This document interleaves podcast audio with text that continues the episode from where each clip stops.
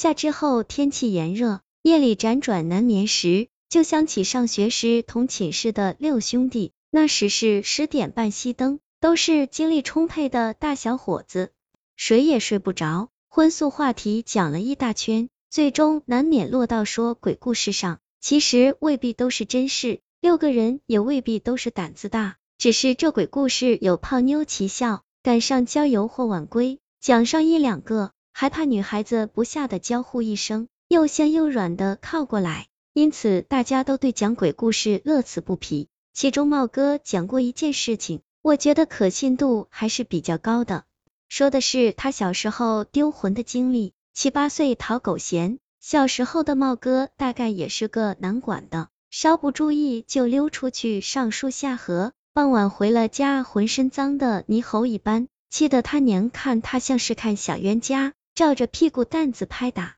倒是他奶奶疼爱他，拦着说小孩子皮实些好，你打他做什么？可有一次茂哥跑出去疯了一整天，晚饭时拖拉着双腿走回家，谁叫他都不理，到了家也不吃饭。怔怔的对着墙发呆，他娘还要骂他，奶奶脸色却变了，捏了捏茂哥的耳朵，又上下细打量，哎呦了一声，说咋丢了魂力？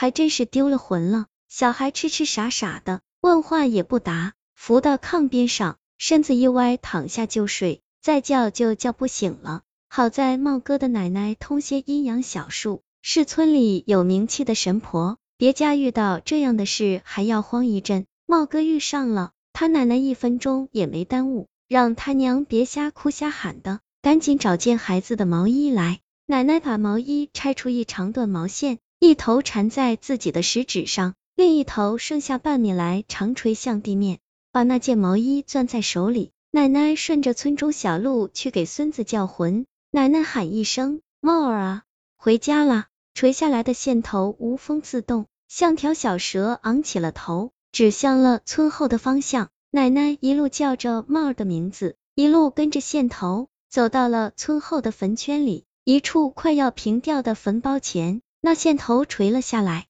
再也不动了。奶奶看了那坟包一样，叹了口气，连声喊着帽儿回家了，可一点动静也没有。奶奶收起了线头，围着坟包左转了三圈。又又转了三圈，闭上眼睛捣鼓了几句，一睁眼，眼前景色变了样。一座黄土院子里，两间小房倒不怎么出色，只是院子里熙熙攘攘的都是人，怪模怪样的排成了两排，手里举着一张棍棒，还互相推搡着，嘴里叽叽怪叫。你踩了我的脚，他撞了我的腰，乌烟瘴气的一团乱。奶奶顺着七扭八拐的两排当中往前看。屋檐下边摆着一张黑木桌，桌后坐着一个老头子，长得是尖嘴猴腮，偏偏头上戴着一顶乌纱帽，故意摇晃着脑袋，弄得两翅儿直忽闪，生怕来人瞧不见似的。老头用力咳了几声，仍是止不住一干牙意造力吵闹，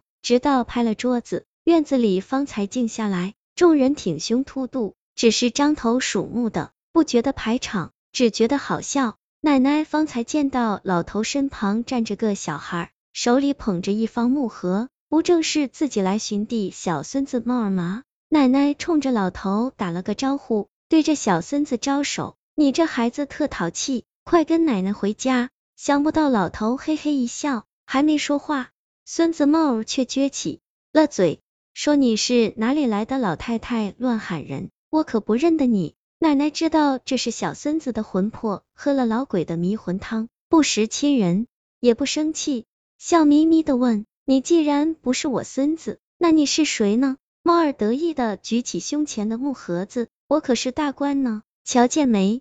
这是县老爷的官印，我就是捧官印的大官，将来县老爷升官，这印就是我的啦。”猫儿的话把奶奶气得哭笑不得，看那尖脸老头摇头晃脑的。很是受用的模样，奶奶顺势冲着老头做了几个揖，原来是县老爷啊，失敬失敬，我这小孙子不懂事，你老收了迷魂术，让孩子跟我回家吧，回去后定给你老奉上江水元宝做谢礼礼。可老头还没耍够官威，连连摇头，尖声怒道：“你这无知妇人，见了本官竟然不跪。”你这小孙子的本官赏识，是天大的运气，岂能再随你回去做那无知庸人？奶奶见老头不放人，叹了口气问道：既然如此，县太爷您怎样才肯放人呢？老头眼睛滴溜溜转了一圈，道：渔父，你可知本官来历？本官是东汉曹丞相后人，有官运府命，可惜死后葬在你们这小山沟里，被后人遗忘。你莫看我府衙低小。你若答应为我一块牌位供奉，我得以招兵买马。不但今日我放了你小孙子的生魂，将来还要许你家子孙官运亨通哩。奶奶听了实在忍不住，扑哧笑出声来。曹爷爷啊，你的风趣不减当年，你可认得我哩？我是张家小丫啊。老头脸上黑一阵绿一阵，还想强撑官威否认，不料猫儿奶奶一句话让他彻底没了官架子。猫儿奶奶故意叹着气，说：“曹爷爷啊，你家子孙早就离了村里去了别处，如今村里整修坟地，屋主的坟头都要平掉哩。你这黄泥院子虽小，仍是个容身之处，若是平了，只怕您老连这座道场的螺丝壳也没有了哩。今日你让我孙子跟我回家，我便替你通知你家孙子来给你填土立碑，莫当荒坟啊！”老头也忘了自己头上还戴着乌纱帽，慌忙冲着帽儿奶奶拱手，从帽儿身上召回一道黑气，帽儿忽然就认得人了，嘴巴一扁哭出来。奶奶，帽儿手里捧的盒子也落了地，里面滚出一块黑漆漆的东西，砰的一声化作了尘土，满院子的衙役之外一声四下散去。猫儿奶奶出了曹老头的迷魂阵，捏着猫儿的小毛衣回了家，猫儿魂魄归位。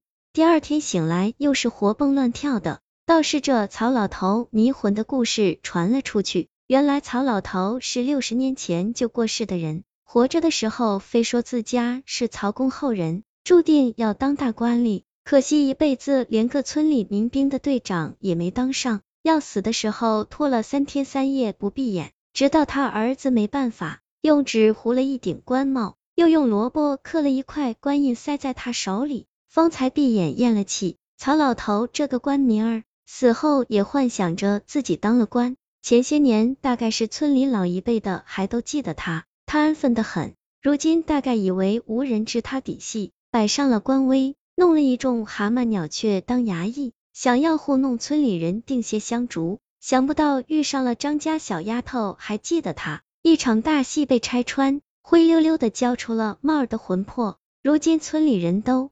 知道了，曹老头闹县太爷的排场，他这一招也不管用了，估计还能再消停个几十年哩。你说这官名儿好笑不好笑？